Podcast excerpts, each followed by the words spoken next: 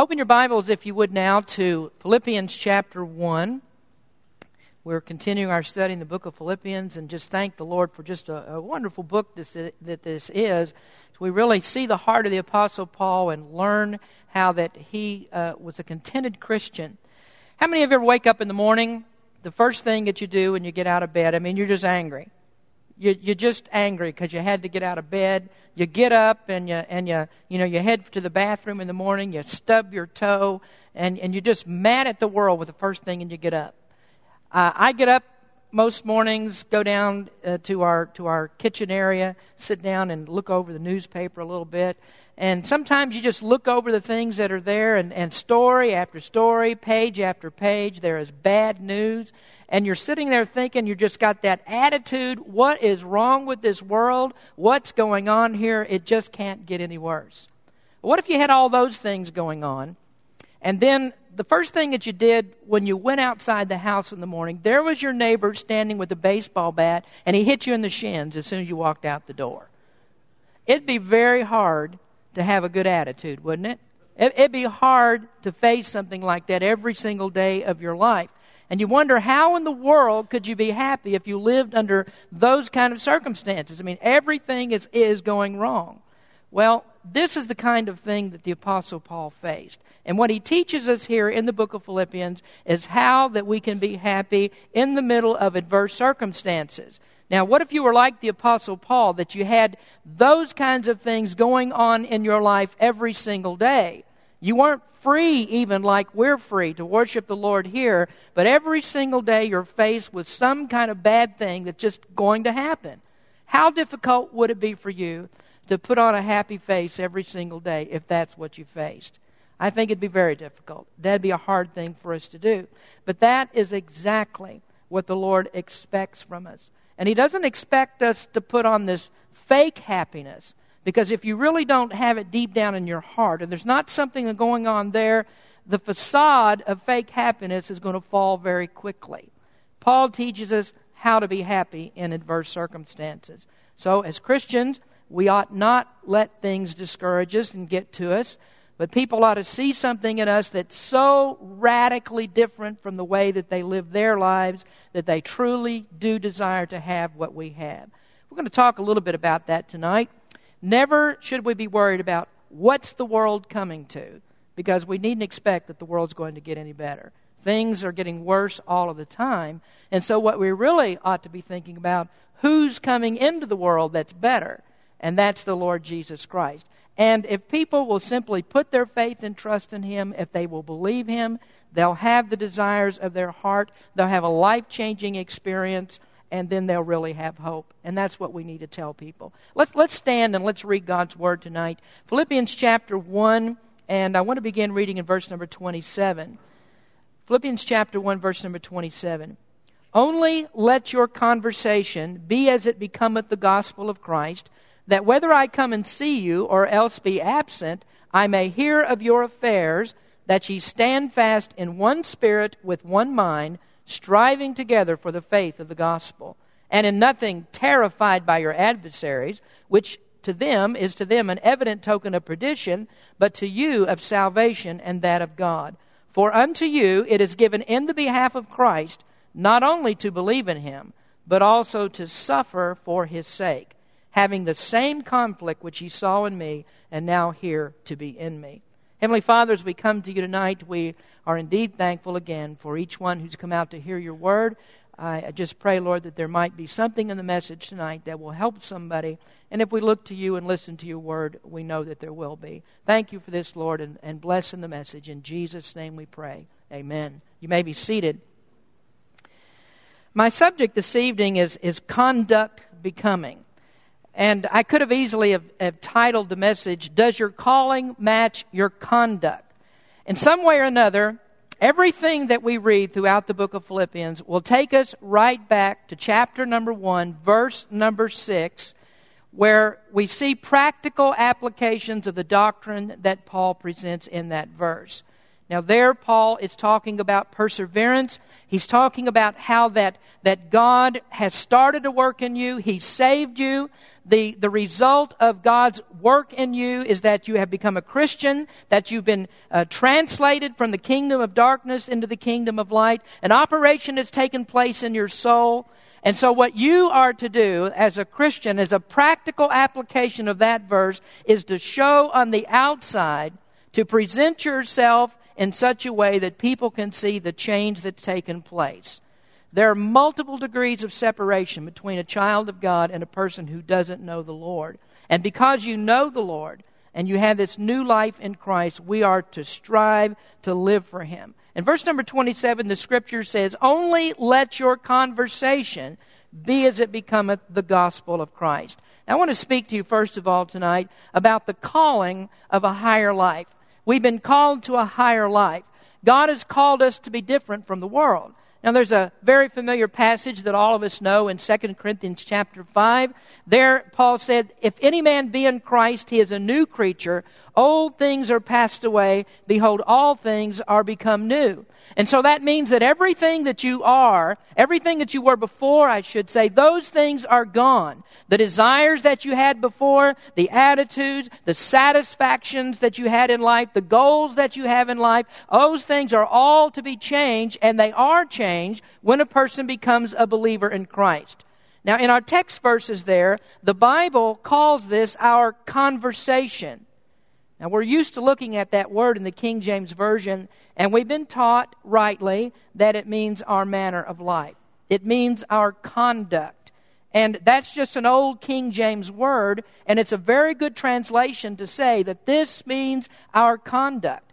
But in this particular place, Paul actually has more in mind than simply our conduct, because this carries with it the idea that a person's behavior would reflect well on the citizen as being a citizen uh, of the country to which he belongs. So Paul is using the word here more in the sense of citizenship, and, and it's to take pride in the fact, and I don't mean a self pride, but take pride in the, in the fact that we've been saved by God. We represent a, a heavenly country, and we're to reflect well upon that country in which we're, we are citizens of. Now, as Paul writes it to the Philippians, he uses this kind of word because they would very well understand what he means about taking pride in citizenship. These are people in, in a Roman colony. They're not there in the city of Rome, but they, uh, they are a people that's become a part of Rome, and they prided themselves of being citizens of Rome and having all the privileges that people in Rome in, enjoyed. And they took that much further than we do as Americans because they, they believed that their entire welfare, their social well being, was tied to the entire welfare of the state. And so they put that above even their own selves. They prided themselves in that citizenship that they were citizens of Rome. Now, here in America, what we concentrate most upon is individual rights. And everybody's always thinking about things that, that are owed to us, everything that belongs to us. And I think it's really sad to say that a welfare state in America has produced a generation of people that want more and more and more from the government. Not only expecting that they get more, but actually demanding that they get more because they think that that's their right. Now, this might not be the most politically correct thing for me to say this evening, and some of you may not even like that I say it. But as bad as Hurricane Katrina was on the citizens of New Orleans, those people there, I think their behavior was as bad or worse than what happened to them. And what I mean is that you had people there that weren't thankful for things that they'd received. They didn't, they didn't just be thankful that they were alive, they actually demanded and they cursed the very government that for years had fed them, took care of them, protected their freedoms, and they cursed the very government that they should have been asking and thankful for help rather than demanding it. No amens. All right. I said, maybe that's not the political thing to say in California, the right thing to say. The Roman idea was much different than that. I mean, a citizen of Rome had a much different idea than that. Now, they didn't live under, like, communism. They weren't forced to give their allegiance to the state. They gladly gave their allegiance because that was best for the whole citizenship. So they were proud of that association with Rome, and they were citizens of that country, and they're not going to do anything that would endanger or bring dishonor upon their citizenship. So that's really what Paul has in mind when he writes to them and he talks about citizenship in heaven. When he says conversation. And what he means is never bring reproach upon the country of which you are a citizen. And what he means is you are citizens of heaven. And in fact, when you get into chapter 3, he uses the very same language when he says, Our conversation is in heaven. So we're citizens of heaven, so we ought to have conduct becoming of a citizen of that country. So, what does Paul mean here uh, specifically when he says, Let your conversation be as it becometh the gospel of Christ? I think, first of all, that he means this that we are called to personal integrity. The only thing that a Christian really has to trade on in this world is his character. And if your character's not right, then you can skip all the points that I'm going to come to next because it's really not going to do any good as far as your effect on other people and reaching people with the gospel. I mean, if your personal habits are offensive, and if your habits uh, by your speech and by your attitude are not right, I mean, if those things are wrong, you can forget about reaching people with the gospel of Christ. If you're a person who claims that you have been inwardly changed, and there's not a demonstration of that change on the outside, you can just write it down. You are not going to influ- influence people for the Lord. They're just not going to listen to you. You see, the people of the world know something about Christianity. They've already got expectations. Uh, they, they've, they've heard about Christianity. They know that Christianity means that the person who ascribes to this is supposed to live at a different lifestyle, a different level, has a different moral attitude. He has a totally different outlook upon the world. Now, they've been conditioned to see what Christians, you know, really do act like. And what they think is Christianity can't be the right kind of religion. Many of them don't because it produces a generation of hypocrites. People that really just don't show that an inward change has, has happened to them. And so what we actually demonstrate is hypocrisy in our religion. Now, I began speaking here about being angry with the world. I mean, just getting up and showing that bad attitude. And here's what you'll find out. If your attitude is the same as all the rest of the people at work, and if you're sour all the time because bad things happen to you, when you go in depressed and despondent about your life, then who's going to want what you claim to have? Nobody wants that. How are unregenerate people who are going through life, enduring life rather than enjoying life, going to seek what you have when they see those bad attitudes in you?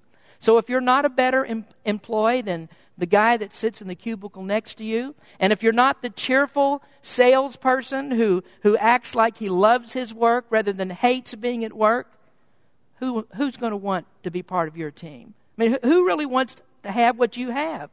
Christian people are to show something different. So you can't be the type of person who cheats a little bit on the time clock here and there. And you can't be the employee that shows up for work just a little bit late every single day and expect that people are going to see something different in your life. You're, you're not to be the kind of neighbor who throws a fit because the other guy's leaves blow into your lawn.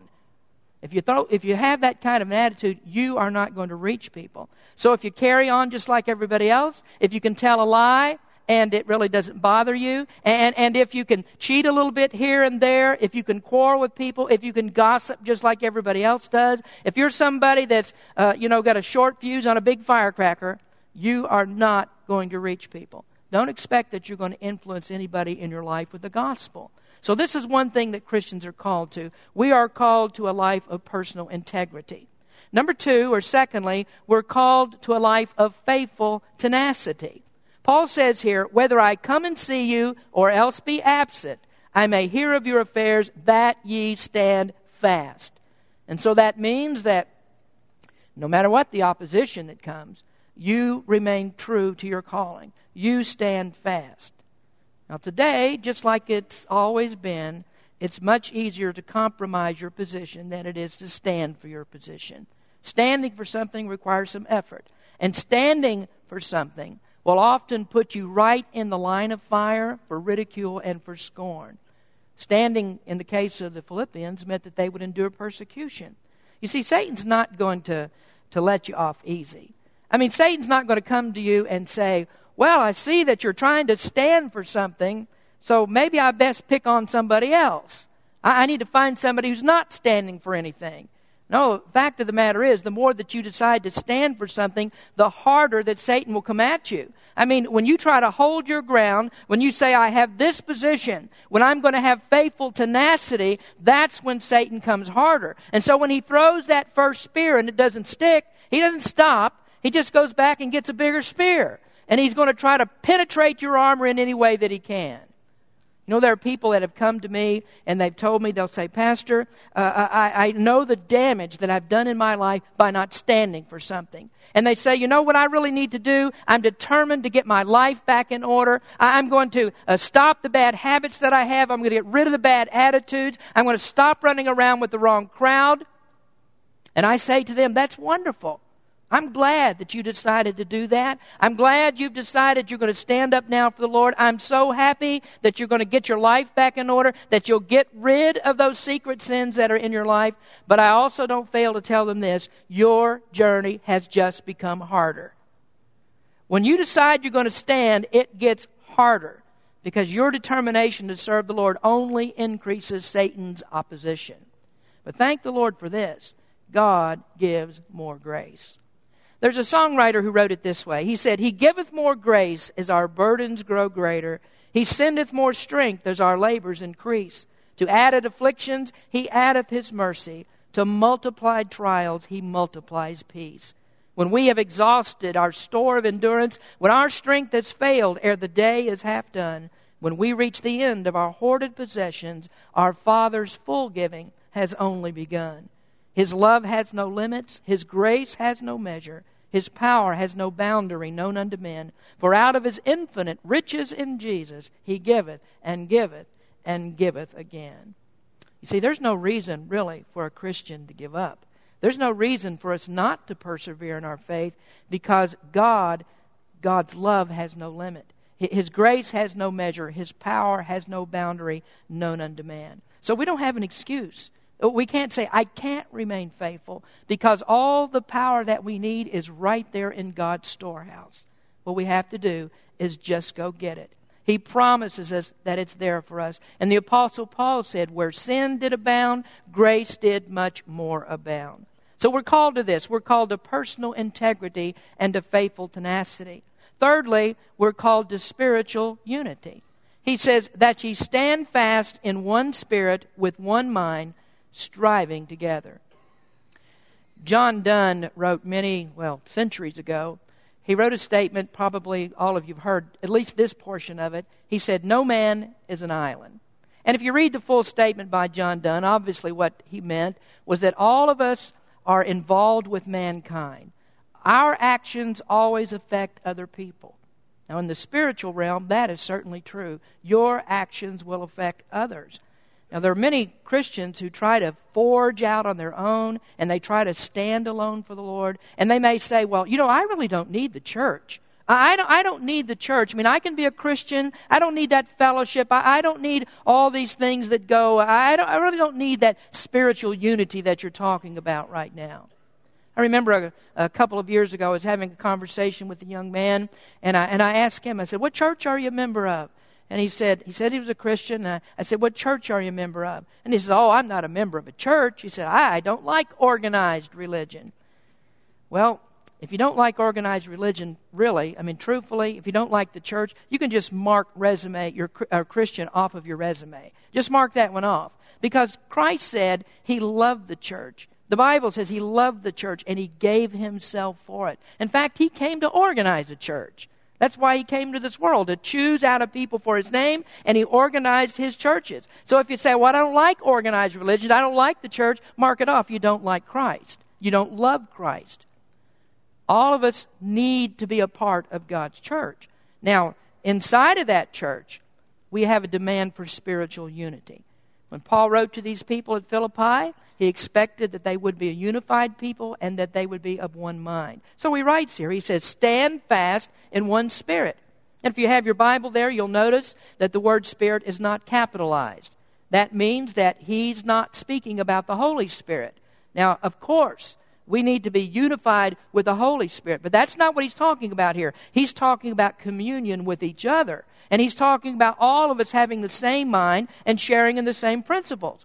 And you, those of you that are members of Berean Baptist Church, we need to be a unified group. And that means that you need to stand behind what the church teaches. You stand behind the pulpit. You stand behind your pastor. You stand behind the leadership. And what you always do, you seek to edify the body of Christ.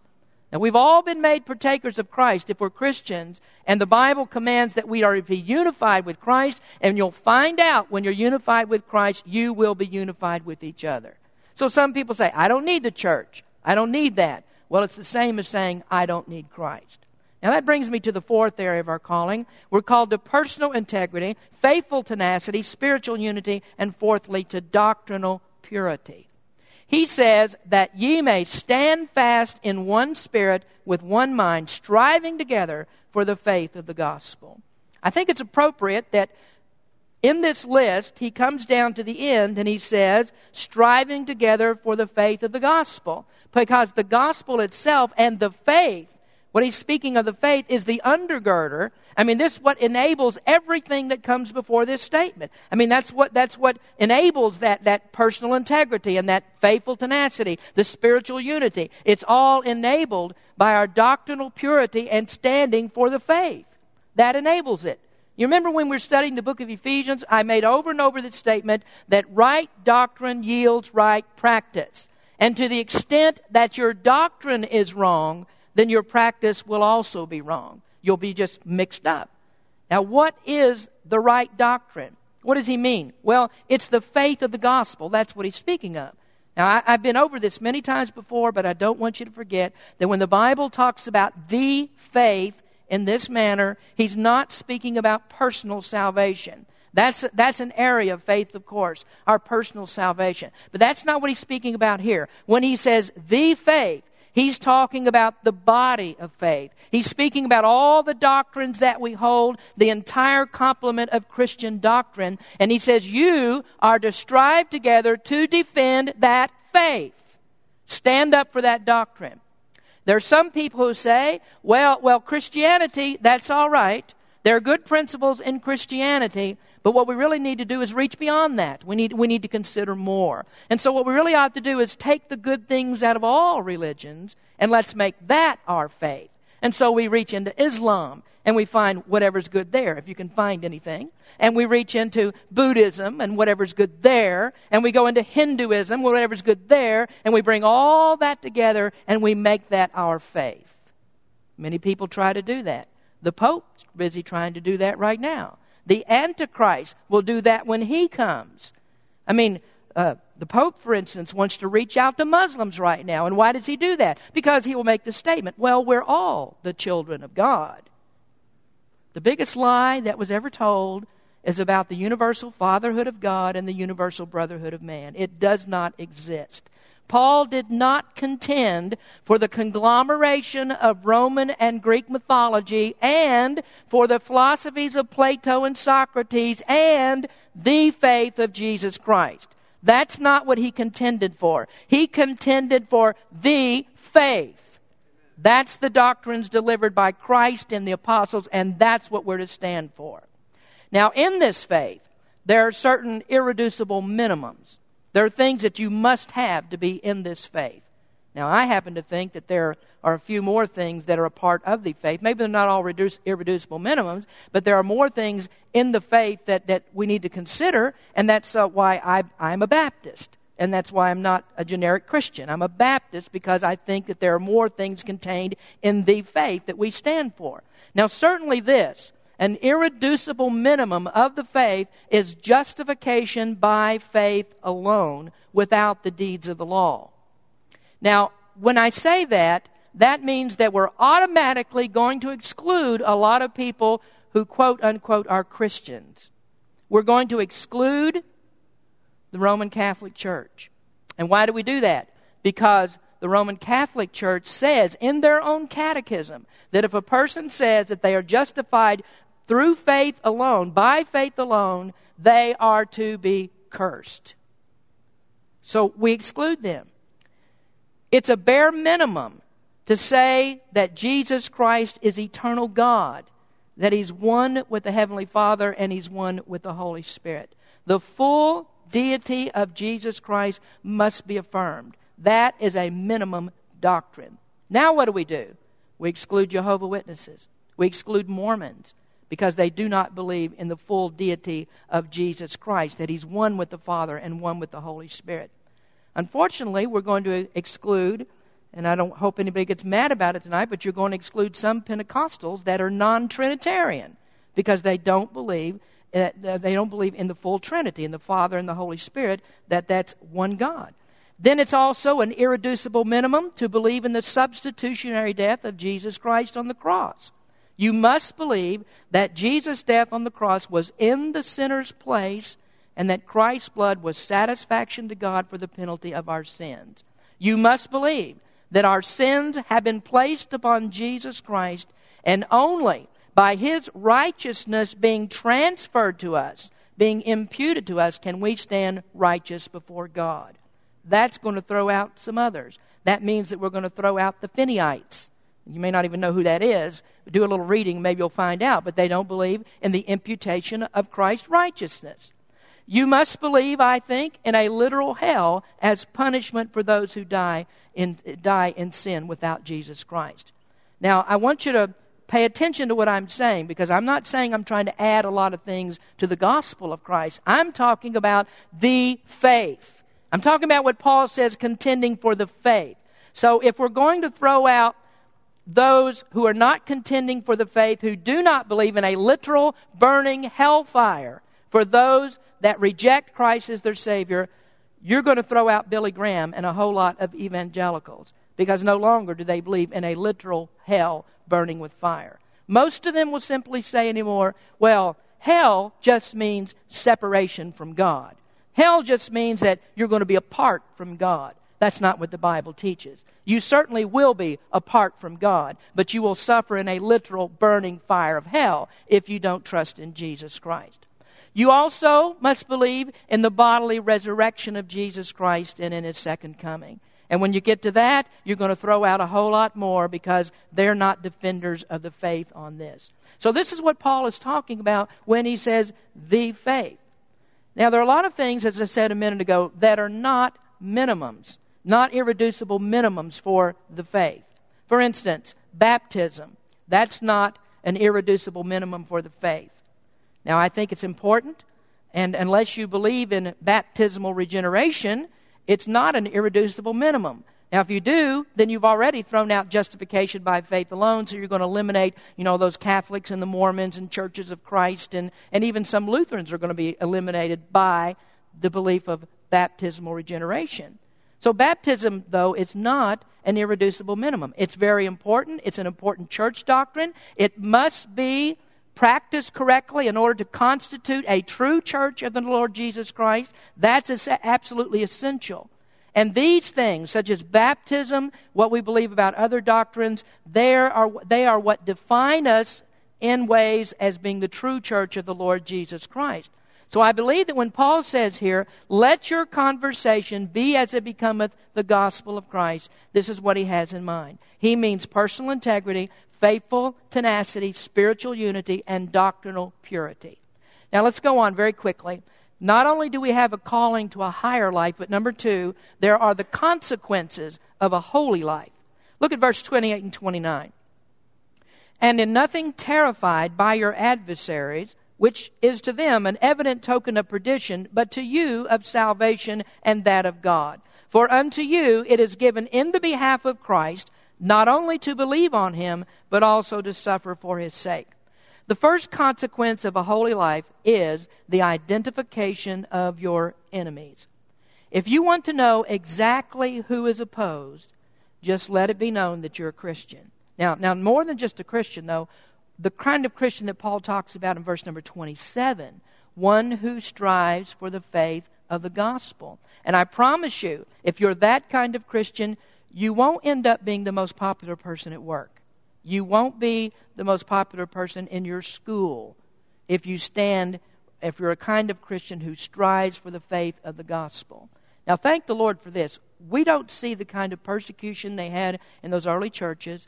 We're not sitting in jail like the Apostle Paul was when he wrote this. We don't, we don't go through that, but we still know who our enemies are.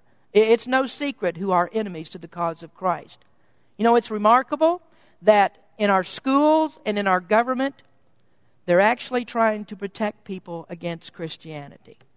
Any religion but Christianity is favored. I mean, anything but that's tolerated. But when you become a Christian, then you're automatically classified over here with all the ogres. And what we must absolutely do is protect the women and children from Christianity. Did anybody ever notice, though, that Muslims are not well known as humanitarians? Did you ever get that picture? Has anybody ever noticed that hospitals, before they, you know, before they became actually big business, that hospitals were run by Christians? And in most cases today, or many cases, they still are run by Christians. Have you ever noticed that in soup kitchens you don't see a whole lot of atheists running things? Did anybody anybody ever notice that in Muslim countries that, that they're not known for the health and prosperity of their oppressed peoples? Not at all. I mean, have you seen how much the Arab oil sheiks share with their population? I've never been to I've never been to Dubai. Is that what it is? Well, that gives you an idea who, who's got the wealth and what they're doing with it. And yet, you let it be known that you are a Christian and that you're somebody who lives out the principles that even allowed this country to be great, then you'll find out who your enemies are. Paul says, Don't be terrified of them and don't be afraid. Now, there in that verse, the word terrified is kind of an interesting, interesting word because it's not terrified in the sense that, that you quake and you shake in your boots at your enemies. Paul expected that when he wrote to, to these Christians in Philippi, that they would not be terrified in the sense that they're just so afraid of their enemies that they can't function. That's not what terrified means in the verse. Let me read to you what Alexander Maclaren wrote. Some of you may know who he is. He was a, an English Baptist preacher at the turn of the century. But he wrote this He said, The word rendered terrified properly refers to a horse shying or plunging at some object. It is generally things half seen and mistaken for something more dreadful than themselves that make horses shy. And it's usually a half look at adversaries and a mistaken estimate of their strength that make Christians afraid. If you lived in Paul's day, you would have every reason to be afraid of what could happen to you because you were a Christian. But there are many Christians in the day who said, Take your best shot at me. Take your best shot. You can kill my body, but you can't kill my soul. And this is what Paul is talking about. Every Christian that he's writing to there knows that suffering for Christ is not the worst thing that can happen to you. Now, Paul, or rather Peter, had a unique way of looking at it. He said in 1 Peter chapter 1 that the trial of your faith being much more precious than of gold that perisheth, though it be tried with fire, might be found unto praise and honor and glory at the appearing of Jesus Christ. Who would think that the trial of your faith could be more precious than gold? And yet that's what Peter describes it as. So when you live for Christ, you're going to bring those enemies out of the woodwork. You'll be able to identify them. Now, not only that, the consequence of a holy life is, secondly, destruction of your enemies. Now, I want to give you the next one right here in order because these two things go together. The third one is verification of your salvation. When the opposition comes out, that is a sign, it will be a sign of the destruction of your enemies, and at the very same time, it's verification of your salvation. And the reason I say that is because the opposition would not be there if you weren't saying something, doing something, standing for something that's very offensive to people. You see, when Jesus went through Galilee, when he preached the gospel and he said, Repent or you're going to perish, people didn't like that. They were very upset at what Jesus had to say. And Jesus told his followers, He said, Don't worry about they're offended by what you say. Don't worry about that at all. Don't be surprised because it happened to me, it's going to happen to you.